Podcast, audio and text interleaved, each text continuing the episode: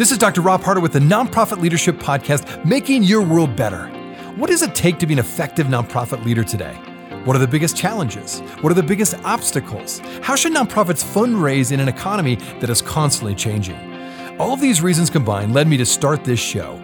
And it's my hope that through this series, people can learn not only what it takes to be an effective nonprofit organization, but to hear from effective leaders who are successfully making a positive impact in their communities. We hope you enjoy the show as together we hear how they are making their world better. The Nonprofit Leadership Podcast is supported by First Republic Bank. With First Republic, everyone gets a personal banker who will sit down and learn about you and your goals. You're then connected with specialists and solutions you may not have considered. Isn't it time you align yourself with a bank that believes in you and your future success? Learn more at firstrepublic.com, member FDIC, equal housing lender. As a leader of a nonprofit, you know firsthand how important it is to have the right technology, tools, and strategies in place to achieve your mission. Well, that's where Heller Consulting comes in. Heller Consulting is a premier consulting firm that specializes in helping nonprofit organizations achieve their goals through effective technology strategy and implementation. Whether you need help with technology roadmaps, CRM strategy, Salesforce, or Microsoft implementations, Team Heller has you covered.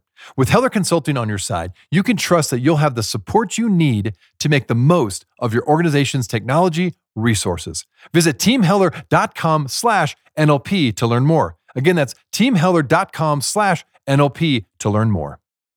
Do your investments align with your values? Well, now's the time to increase your triple bottom line to better people, profit, and the planet. Amalgamated Investment Services, a division of America's socially responsible bank, has a deep seated commitment to affecting systemic change through investments. By specializing in triple bottom line impact, they can help navigate the common hurdles experienced by nonprofit organizations and foundations, from creating a sustainable policy statement to avoiding the all too prevalent greenwashing. If you would like to join them in creating a more just and sustainable world, please visit amalgamatedbank.com slash nonprofit investing. Again, that's amalgamatedbank.com slash nonprofit investing. Securities offered through Infinex Investments Incorporated, member FINRA and SIPC. Amalgamated Investment Services is a trade name of Amalgamated Bank. Infinex and Amalgamated Bank are not affiliated.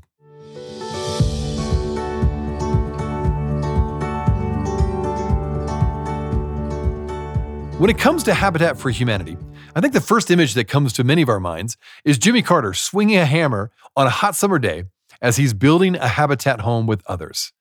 Well, President Carter certainly has been the face for Habitat for many years now. But what's behind this organization that consistently has one of the strongest nonprofit brands in the country? Well, my guest today is current CEO of Habitat for Humanity International, Jonathan Reckford. Jonathan has served in this role for 18 years now, and he's really guided the organization to new heights, both in terms of how many homes they've provided all over the world, but also in the realm of advocacy when it comes to housing affordability. Jonathan will share his leadership insights with us on a whole variety of topics. And he'll also give us the full scoop on what they did with Mackenzie Scott's recent $436 million gift. Now, before we get to the show, I just want to give another shout out to each one of you, uh, my listeners. I have so enjoyed hearing from many of you.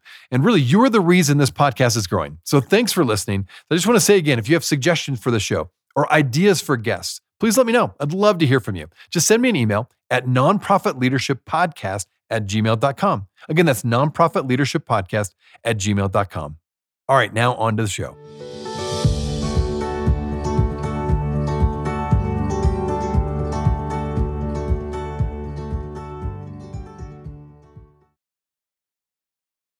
Well, Jonathan, thanks so much for being on the show today. Glad to be with you, Rob. Absolutely. Well, we're really glad to have you on the show. And this show is dedicated to nonprofit leaders, as you know. Um, and there's no doubt that in the face of America's dual public health and economic crises, many nonprofits have struggled to meet increased demands for services while also confronting decreased revenue and donations increased expenses, staffing shortages, the list goes on. We could talk about the great reshuffle. There's just a lot of moving parts right now, and nonprofits are really stuck right in the middle of that, I believe.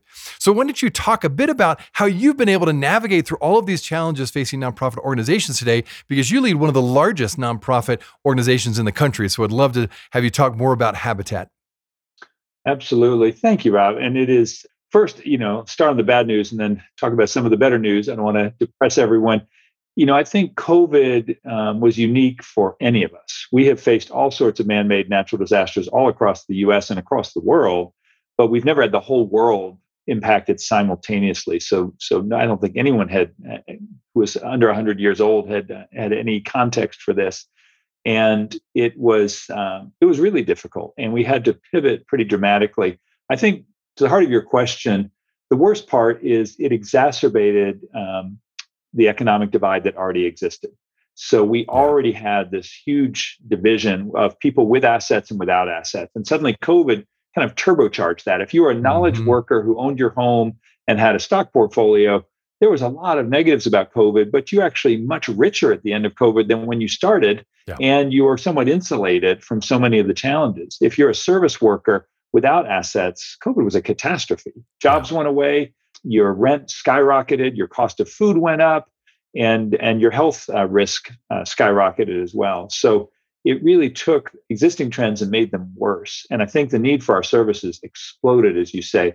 One, you know, minor bright spot, but now we're in a more uncertain economic time, is charitable giving went up.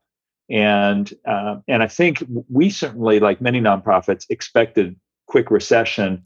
I think the counterintuitive part was that a lot of people, as I mentioned, uh, who had assets suddenly couldn't go travel, couldn't go out to eat, and perhaps saw the need and suffering out there. And so uh, we didn't expect it, but in fact, giving went up for us. I also think housing became more visible. So the issue mm. of hmm. housing yeah. may have been more visible as everybody was in their home or all wanting more real estate and thinking about what it meant to have a, a safe place to live to ride out a pandemic. So, but but what we have seen is is a huge stretch. And now with a more uncertain economic time, again, the need it's it's countercyclical. The need goes up as resources potentially go down. There was also a huge amount of government spending that I think cushioned and uh, the the short term, but probably is is unsustainable. So it is. I think we're in a complex time for the next few years in our sector. Well said. And it's interesting. I do want to talk a bit about the housing crisis because that seems to be very much front and center for everybody and every demographic all across the country. But there is no doubt, as you mentioned, the COVID challenge was a very difficult challenge for all of us, you know, for profit and nonprofit, but especially those I think were leading organizations that depend on uh, the generosity of those, you know, in our community. Now, you're right. Every I've had many guests on the show that talk about this, and, and definitely the trend showed that charitable giving was up, which is tremendous. Um, but however, this I'd say the end of last year and the beginning of this year so far, that trend's starting to go maybe back to normal or back down. Thinking, hey, we're past the COVID crisis. I really gave some extra to support my favorite nonprofit or habitat for whatever organization they love. But now I need to get back to normal giving because I've heard that now that, that now the question will be how will this year be? Will people continue to be quite as generous as they've been the last two years? Leadership is so critical and it, a crisis can really test our leadership, right? And I know Habitat for Humanity faced many challenges during these last couple of years. So maybe you could talk about what was your biggest leadership lesson going through COVID? You know, it reinforced a couple things. One, from the challenge side, the need for housing exploded. The cost of housing yeah. exploded. You had supply chain challenges. Suddenly, everybody wanted more housing. So all of that went the wrong direction. And though it's it's actually a small percentage of the families we touch, our volunteer work had to stop altogether. And our retail stores, which are a important uh, source of revenue for our, especially our U.S. and Canadian affiliates, uh, all shut down for 60 to 90 days and yeah. uh, and so and then slowly ramp back up after that so there was a huge shock at the mm-hmm. front end i would say that you know the first lesson reinforced one of my favorite leadership lessons which is we should be religious about our principles but not our tactics and mm-hmm. we had mm. to go virtual almost instantly we had to help our affiliates and country programs think about how do you do construction in different ways how do you continue to help families in a context suddenly and so you know, we had affiliates very quickly pivoting to building with only those weekly volunteers that are almost like staff with their professional staff and with contractors, uh, rather than the traditional way of building with Habitat, thinking about how to be safe and pivot in, in an uncertain time.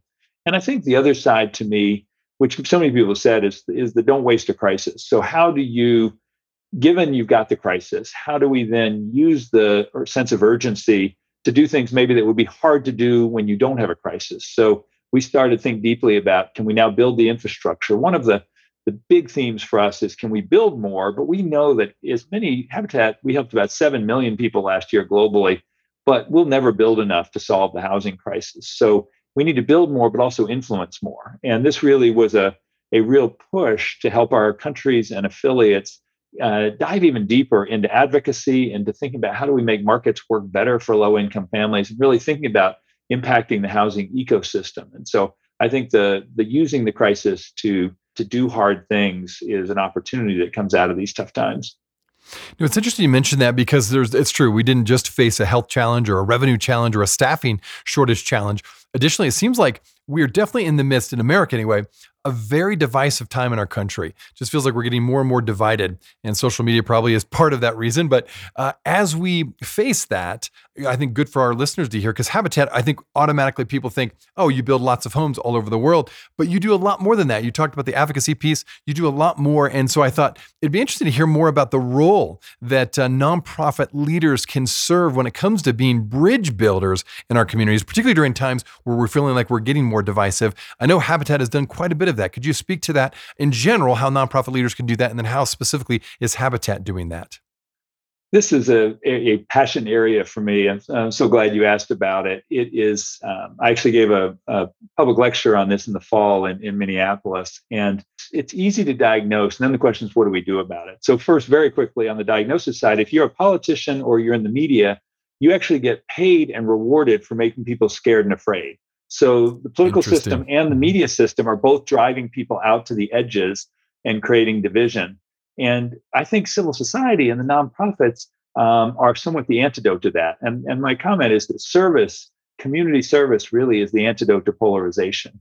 And while Habitat is a housing organization, for those of you, uh, your listeners who've ever been out on a Habitat build site, I think that experience on the build site uh, or so many other worthy service experiences out in the community is what community is supposed to feel like, but too rarely does. And we've got so many people now, especially with COVID, who are sitting at home and getting more and more anxious and, and more disconnected from their community. And then bombarded with messages about how the people who are of the other political party or who are different are not just different, they're they're bad. They're they're terrible. And um, in the preface to, to, my book, Shameless Plug, um, President Carter, who's one of my heroes in this space, wrote about how after a natural disaster, you know, you don't care if the person rescuing you is of a different faith, of a different gender, of a different religion or ethnicity. You're thrilled they're there to help.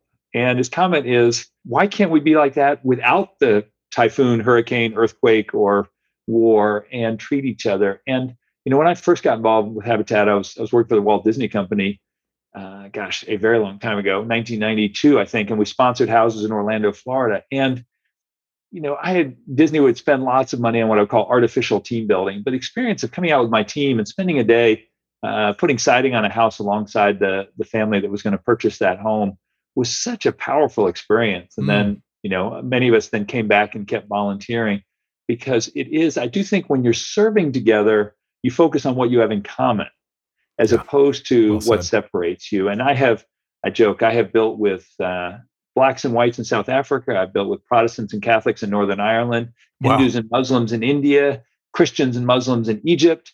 I have even built with Democrats and Republicans. So it shows you know, anything is uh, anything is possible. but well, I do think it's when you mm-hmm. serve that you create the basis for trust and relationship, and then you can have hard conversations about difference. Then you can and you learn, but it creates that space for relationship. And so actually Habitat is was asked by the White House along with the YMCA and Interfaith America, and now we've added Catholic Charities to create an intentional program called a Nation of Bridge Builders. Mm. And we hmm. hope to actually widen the net as once we get it started, but a commitment to use the work we already do with even more intentionality to build bridges. So in Habitat's case, we'll use our AmeriCorps, we'll use our interfaith work, and we'll use our, our specifically our work around race and bridging around racial difference, add more intentionality so that as people have that volunteer opportunity, we also want to create dialogue in ways that actually help advance bridging because I do think this is desperately needed in our society. Well, well said. I would love definitely uh, curious to hear more how that develops. Uh, so, congratulations to be a part of that and be invited to help form that. Well, Habitat, you know, and even as I say the name, uh, that has one of the strongest brands of all nonprofit organizations in America, and I would say probably even in the world. And yet, I know that your goal has been to continue to expand and grow Habitat's mission and impact. In other words, when you came into your role, you didn't just want to settle in and say, "Hey, we've already we've kind of made it. We're there. People know about us. That we have a good brand." Um, you've really tried to through your uh, connectivity, your resilience, and your partnership. You've really tried to inspire further growth in the organization. So, talk a bit about that. How did you go about doing that? And what were some of the key decisions that have led to your success so far? You know, I, it's hard to believe this is year 18, but um, wow, okay. It has been a joy being part of Habitat. And the first, I just did an awful lot of listening. And uh, it was interesting. When I showed up, I had my 100 day plan. I was going to go around the world. I was going to meet and then the about five days before I was officially supposed to uh, join, Hurricane Katrina hit the U.S. So my plan went out the window. But in some ways, the combination of that plus the tsunami in Asia, per our conversation around COVID, forced us to do things we wouldn't naturally have been able to do. Suddenly, instead of building a few houses in a, in a, thousands of locations around the world, we needed to build a lot in a few locations. And that forced us to think very differently about how to build and scale. And, and the work where we helped about 25,000 families after the tsunami, wow. and where we were, for many years, the largest home builder in the Gulf Coast after Katrina, taught us a lot about scaling. And then we tried to, how do we take those lessons when you're allowed in a crisis to do things that might have been culturally taboo uh, without a crisis? And then the next step was, in a way, changing our framing question. And the, our very good framing question was, how many houses can we build? What we changed to was what would it take to meaningfully reduce the housing deficit in every geography that we serve, which is a much more scary question, but then forced us really to think okay, to really, if we're serious about that, we've got to build relationships with the government and change land use and change property rights. We've got to work with the private sector for financing and, and building at scale. We've got to think about solving market barriers that have actually stopped uh, low income families from being able to upgrade and improve their own housing. So that led us first into a huge advocacy effort around property rights, especially for women and disadvantaged groups around the world. That then led to our big bet, which was to get the microfinance industry to start lending to very low income families for home improvement. These are families that wouldn't have enough income for even a two or three thousand dollar mortgage in a place like Cambodia or Malawi, but uh, could afford, if they could get it, uh, a small loan that might let them get a, a cement floor for the first time instead of a dirt floor, get a proper roof, get water sanitation for their home, get an extra room so the girls and boys could be separated and maybe run a small business out of that on the side. And we did experiments with that, lending our own capital and training microfinance banks. Then we raised a wholesale fund that actually just won a major award from the United Nations for one of the most effective development. Uh, this we raised a hundred million dollar fund that's directly helped a million families get home improvements, but also leveraged hundreds of millions of dollars of additional capital and really started to demonstrate that there's a market for the microfinance industry in housing. Um, so that's been exciting. And then we jumped to the next step of the value chain, and we've been working around skilled labor and building materials. So the goal would be if you're a family now, you can have the right to stay on your land, you can have access to a loan, and then how do you get value for money with the money you borrow so that you could actually do a good home improvement? We're testing still, but we're in, in Kenya and Philippines.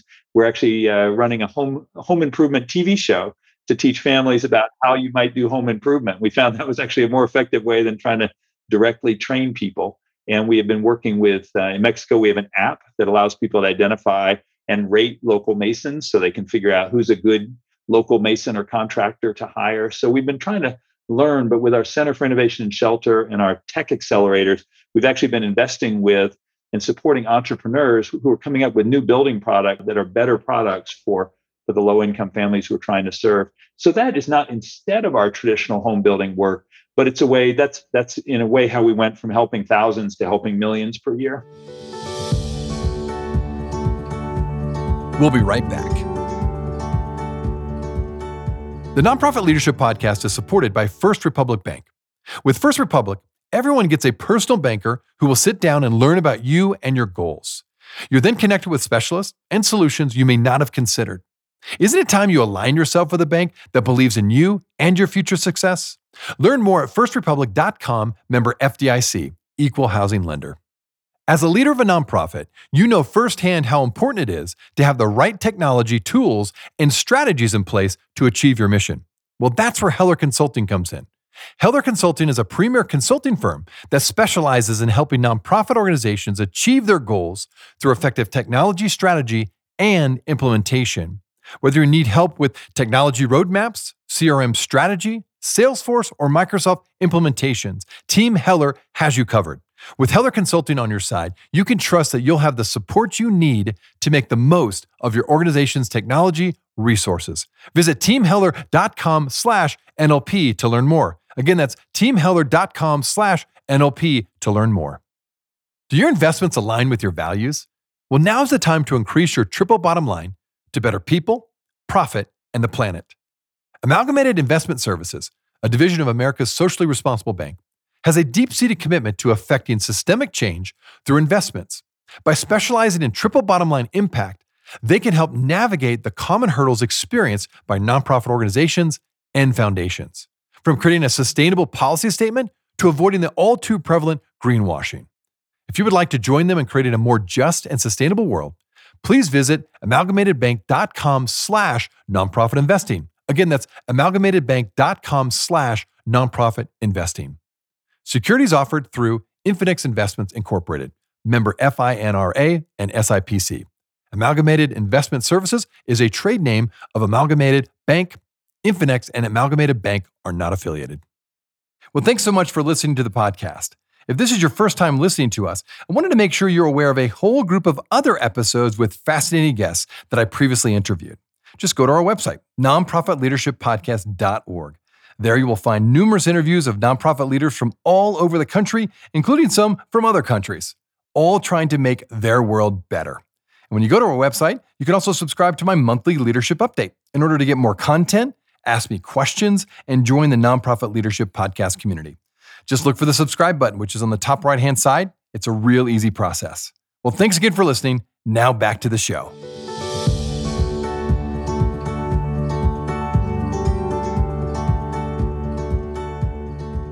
Very impressive how you like say scaled it and provided some really creative ways to do that. No, very impressive. Well, and then adding to some good news to you, uh, last spring I learned that Habitat was the recipient of a 436 million dollar. I'll say it again, 436 million dollar gift from Mackenzie Scott. I know that was uh, got quite a bit of a uh, PR around that. Congratulations, first of all, that's huge. That is a wonderful gift, and I know Mackenzie Scott has been super generous. I've had multiple actually guests on the show who've been recipients of her as well. Big Brothers Big Sisters, for example example. Now, it's kind of a once in a lifetime gift, though, for any organization, particularly um, you know medium to smaller uh, organizations. You know that would be unheard of, right? So I'm curious for you. Obviously, you're a big organization, but even for you, that's a large gift. How has that changed your organization, and how have you managed that gift so far? Yeah, thank you. Obviously, we are incredibly grateful. And that vote of confidence, you know, as I told our network, this just shows how important housing is. That uh, that uh, Ms. Scott would identify and give her largest gift to date to affordable housing. And then obviously it's a great vote of confidence that when she wanted to help affordable housing, she picked Habitat. The that's the wonderful news. This the about of the 436, 425 went directly to 84 of our affiliates. And so for each of those affiliates, it's the biggest gift they've ever gotten.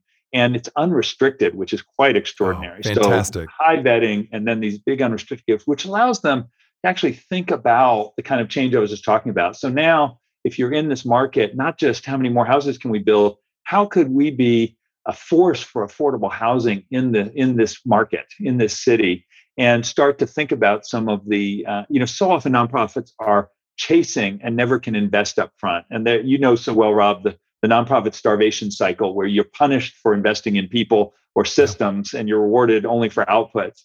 Yeah. And uh, and this allows, I think, for that group to to really build strategic plans to uh, to not just build more, but but have that higher level of influence, which is really exciting.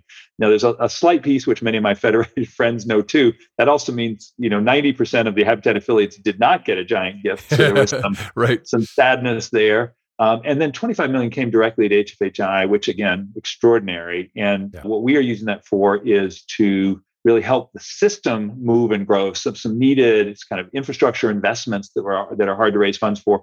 We have a, a major initiative that's a huge equity issue around advancing Black home ownership in America, and there's a long, painful history around uh, discrimination in housing, and we want to be a piece of that. And we're investing and accelerating a campaign that we had already started called Cost of Home, which is really trying to bring awareness and action at the state, local, and federal level around better housing policy. So those are a few of the things that that we are directly investing in or able to do faster. I think we would have done all these things, but we can do them faster with this wonderful injection. That's no. Thank you for sharing that. And what a um, I can tell just that you're very thoughtful. And um, uh, it's interesting. You mentioned a couple of things there, but I thought 25 million to really invest in some of the infrastructure and things that are so critical to the success long term of your organization. But it's hard to fundraise for. You're right. I mean, I I know of every small to medium sized and even large nonprofits. It's difficult often to uh, invest in staff, invest in capacity building, infrastructure for your organization, and yet those are the very things that often help you scale and move forward and really um, go to another level with your nonprofit. So I'm impressed you did that. It's it's where if I can just add to that, Rob, it's it's one of my observations, having spent first part of my career in the private sector and then moving into church work and then coming to Habitat. In the private sector, I, I my whole career was growing new businesses in big companies. And we would launch a new business and we would build the leadership team for what that business was going to become. And in the nonprofit sector, you're always chasing and you it's very tough to afford to invest in the leadership that you need for the level of growth. And you know the reality is every time you double in size you need a different level of leadership. So you've got to invest in your current people and help them grow and you've got to be able to attract new people as well. Very tough in the nonprofit sector to be able to afford to do that. So these really strategic investors like mackenzie scott i think are forward looking around. Pick good quality organizations and then investing give them the flexibility uh, to invest where they most need to take the next step forward Love that. No, well said. And I think that is something we've had multiple conversations with various guests on the show about that very thing. And so I'm glad you are doing that. You're practicing it. And, and it's good just to continue to get that out there that that is something, particularly for donors, that is so important to nonprofits. And so those unrestricted gifts are so critical. Well, as you think about this year, and as we've talked about the housing situation, it does seem like the housing crisis really has hit everybody, every city, every state. And so it's a big deal and it's on people's minds. And I think the housing crisis uh, ends up impacting so many other things. So one of the things I think I mentioned before the show started, you know, I lead a nonprofit that we serve two food pantries that we offer, and we serve people who really do need food, but they're maybe the root issue is they can't afford the housing and the housing continues to go up and so rent is going up and, and just the ability to buy a house is like almost becoming impossible in certain pockets. And so that housing crisis impacts their entire financial portfolio so to speak and impacts their entire life and their entire family. Uh, you obviously have a huge impact on millions of people uh, when it comes to housing. So, as you think about this year, when it comes to the most important aspects of Habitat's work and priorities in 2023, how are you seeing improvement in the near future for the housing crisis? And what are you doing to really alleviate that? Yeah, it is so. So, first, to emphasize the point you made, which is, is it's all so interconnected. And we certainly would never argue housing is the only need, but in many ways, housing is a prerequisite for so many other things. If if a child doesn't yeah. have stable, safe, and affordable housing, then she doesn't stay healthy. She doesn't do well in school. There's That's a whole series of negatives. So it is a such a critical building block. And, and actually, Harvard Joint Center for Housing Studies just came out with their most recent data, and it's so sobering. It's the worst in US history for families being cost burdened. Over oh, half oh, wow. of American families are paying more than 30% of their income on rent or mortgage, meaning wow. they're having to make incredibly difficult choices about what they don't have money for health, education, and, and all the other needs. And so we have a huge supply problem. After 08, we underbuilt as a country for a decade. And now, depending on which study you, you pick, we are between three and six million units short of housing and wow. uh, and, zero rates actually created distortion where the private markets started buying up housing everybody suddenly wanted more housing during covid and we saw um, not just the sort of crazy markets the new york and california and hawaii but suddenly the charlottes and atlantas and dallases and tampas uh-huh. that were historically very affordable markets they went up 30 to 50% in two years so wow. shocking increases wow. which again if you already owned your home you're celebrating for everybody else, it's uh, it's really a disaster. And then the supply chain issues actually stopped us from building as much as we should have been building even during it. And then now, as interest rates have gone up, um, that has dramatically worsened the affordability because uh, there aren't enough entry level houses, the prices are too high. And then if instead right. of a 3% mortgage, it's a 6% mortgage, that's actually a, a 30 or 40% increase in your monthly cost of housing. So you put that together, and the answer is we have got to build much more. So our first priority, not just for Habitat, uh, but for the whole sector, is we've got to build more housing at the entry level and workforce and affordable levels. And so my challenge to all our U.S. affiliates in the U.S. context is we, we need to come up in your in your local community, come up with a plan to double your own production because we've got to build more, but that will be insufficient. Double your own production and how you're going to be a partner and catalyst in your community and market for significantly growing the overall supply of housing because we need more supportive housing, rental housing. Habitat's particular niche is affordable home ownership, and we need more of that. Um, so many young families, there just is no inventory that they can uh, that they can access or afford. So our hope is with the market now slowing down because rates have gone up, that there might be an opportunity. There's capacity in the market but can we get the math to work? And it's going to take probably cities subsidizing land, and then developers can make the math work to come in and build affordable housing with uh, nonprofits like Habitat. So we have a number of federal initiatives as well as local and state uh, that we hope could start moving the needle for both preservation of housing and the creation of lots of new housing. Sorry, that was a long answer. No, I, you have that sounds very good. I mean, I've had so many conversations with our local community, mayors, city council, county council, um, about these issues, and I like what I'm hearing. That that sounds like you really, again, are providing a lot of different uh, layers of support and um, both on the advocacy side again and, and also literally building uh, homes for families and this next question i thought it, it, could relate to habitat but i'm thinking even broader now as we think about looking on the horizon say the next year to three years when it comes to the nonprofit sector in general as a whole uh, what do you see as the biggest challenges facing the nonprofit sector you know, I, I think, and it's interesting, I, I chair a group of the CEOs of the largest US nonprofits. And uh, we've been talking a lot. I think multiple challenges. One is cost of good staff has mm. skyrocketed in the last few years. So, so in a way, the costs have gone up, and the need has gone up. And the great fear in suddenly an uncertain economic environment is uh, is is there'll be a squeeze where governments are asking nonprofits to do more and more, but then not not coming in with the investments to make that possible. So in some ways, I think that's front and center. I actually okay. think it intersects with some of the cultural things that we talked about a little bit earlier on the show, yeah. which is there are a couple of trends that are a little concerning. More giving has been is happening last number of years, but it's by fewer and fewer people. I think that's a bad sign for civic, you know, for the long term. And civic participation is down, and people are feeling more lonely, more divided, more separated. So I think in some ways it's both the opportunity but a desperate need is how do we increase civic participation increase engagement and get people out in their communities in a way that that helps them to see the need and be part of it. And and certainly housing i think the place housing intersects with this is where housing is it's also critically important. And we know the data is so clear that mixed income mixed use is the right way for cities to work. And historically the way they work it's a relatively recent phenomenon that we've become so economically segregated and that is a racial correlation. But in some ways, the, the big risk now is um, we're creating this permanent economic divide, and that's not going to be good for society long term. So, how do we think about making sure that the American dream really is accessible for everybody? And that's going to take all the different parts and pieces. But it's particularly important that we think about how do we make sure that this housing is affordable in communities of opportunity. If we did that well, then people wouldn't actually fight gentrification as hard because there'd be more uh, they'd have more options. And then hopefully when people get engaged in the community that's how hearts get changed because then it's not those people it's relationship. Then you might say yes in my backyard as opposed to our incredibly bipartisan view that uh, that nothing should be built near my house. Uh, yeah, right exactly. I'm in favor of affordable housing somewhere else.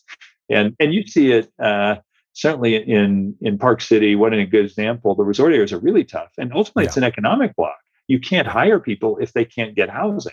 That's right. And so, so I do think it's where I'm now hearing from mayors, which is very different than five or ten years ago. That number one, or tied for number one with crime. Housing's top of their agenda right now. Yes. because of because of these issues. It's complex and expensive. So I, I didn't mean to delve back into housing, but I do think no. it's going to be um, in suddenly a time where Federal spending is likely to get squeezed because debt service is going to eat up more and more of the federal budget. and that may translate if we have suddenly a slower economy. States have been awash in federal funding. That's going to start sliding down. So I think the funding pieces are is going to be a huge issue for the nonprofit sector. And then I think the second step, which may be the opportunity as well, is the lines are blurring. And I do hmm. think the nonprofit sector, it's an opportunity now to think about impact at a higher scale. And, and I think it's needed. How does the, the, you know, how can we make sure the nonprofit sector has a full seat at the table with the private sector and the and the public sector? Because these complex issues can't be solved by any one sector. Quick side note um, I've helped put together a um, mountain town coalition of nonprofits that are based in mountain towns, specifically because there were so many during COVID, is when I reached out to uh, various leaders. And I mentioned that it's because the housing issue, as you mentioned, was a common denominator. Now, initially it was COVID. How do we respond to COVID? Getting food to people, providing mental health counseling. But housing was this huge issue. And like you said, it's becoming such a big deal in every single mountain town, every resort town in the country. But what's interesting, it's almost like a microcosm of what's going on in the country as a whole. And so, uh, you know, sometimes when you have a little bit of a smaller population area like we do in this mountain town, if you can get your hands around it, sometimes that gives some ideas to how you can scale that in bigger cities. So, all to say, interesting what you're doing. I think my listeners are going to be very interested in finding out a little bit more about you and, of course, about Habitat. So, how can they do that? What's the best way for them to connect with you and find out more about Habitat for Humanity? Well, thanks, Rob. I think fastest is go if you go to habitat.org, you can see both learn more about the issues and what we're working on, but also learn more about the organization and learn how you can get involved. And uh, I think one of the the myths of Habitat, um, I always laugh about what people don't know. Everyone thinks Habitat, and they think Jimmy Carter, who clearly sure. put Habitat on the map, and they think we give away houses. So uh, the, the, reality is, President Carter did put us on the map, but did not start, nor does he run Habitat. Though uh, he is my hero. Second, we don't give away the houses. I think if people don't know, I think what has been core to making Habitat successful over the years is that the families partner with Habitat, and that yeah. means they put in sweat equity, helping build their homes and their neighbors' homes. They take classes in financial management and home maintenance, and then they demonstrate clean credit and the ability to pay back an affordable mortgage that's tagged at no more than 30% of their income and that's why we've had such extraordinarily low foreclosure rates over the years. And and what we've seen is not everybody should own a home, but in many ways, owning a home has been that power move that's allowed, especially low income and low income minority families, to build an intergenerational asset over time. And that's been powerful. But it is, um, but I would certainly agree too that this is this is one piece. The other the other myth I think is that the only way to help is to come out and, and bang nails. And we love, yeah. you know, do come out and have that community experience. But we also mm-hmm. need field volunteers, and we need okay. mm-hmm. financial help and legal help and accounting help and uh, family uh, consulting and retail help and all the other pieces. So I certainly would welcome uh, welcome folks getting involved. Well, again, Jonathan, thank you for taking time to be on the show. Thanks for your leadership too, for all you're doing. You're truly impacting millions of people all over the world. So I appreciate you taking time and again sharing your insights with us. It's a pleasure, Rob. Great to be with you. You bet. Hey, friends. Well, I wanted you to know that this podcast can be found on iTunes, Spotify, Amazon, Google Podcasts, and wherever you listen to other podcasts. I also want to encourage you to like, subscribe, and share this podcast with others. This will actually help us get this great content out to more nonprofit leaders just like you. You can also join the Nonprofit Leadership Podcast community. Find other resources and interviews of past guests all on my website, nonprofitleadershippodcast.org. Well, thanks again for listening. And until next time, keep making your world better.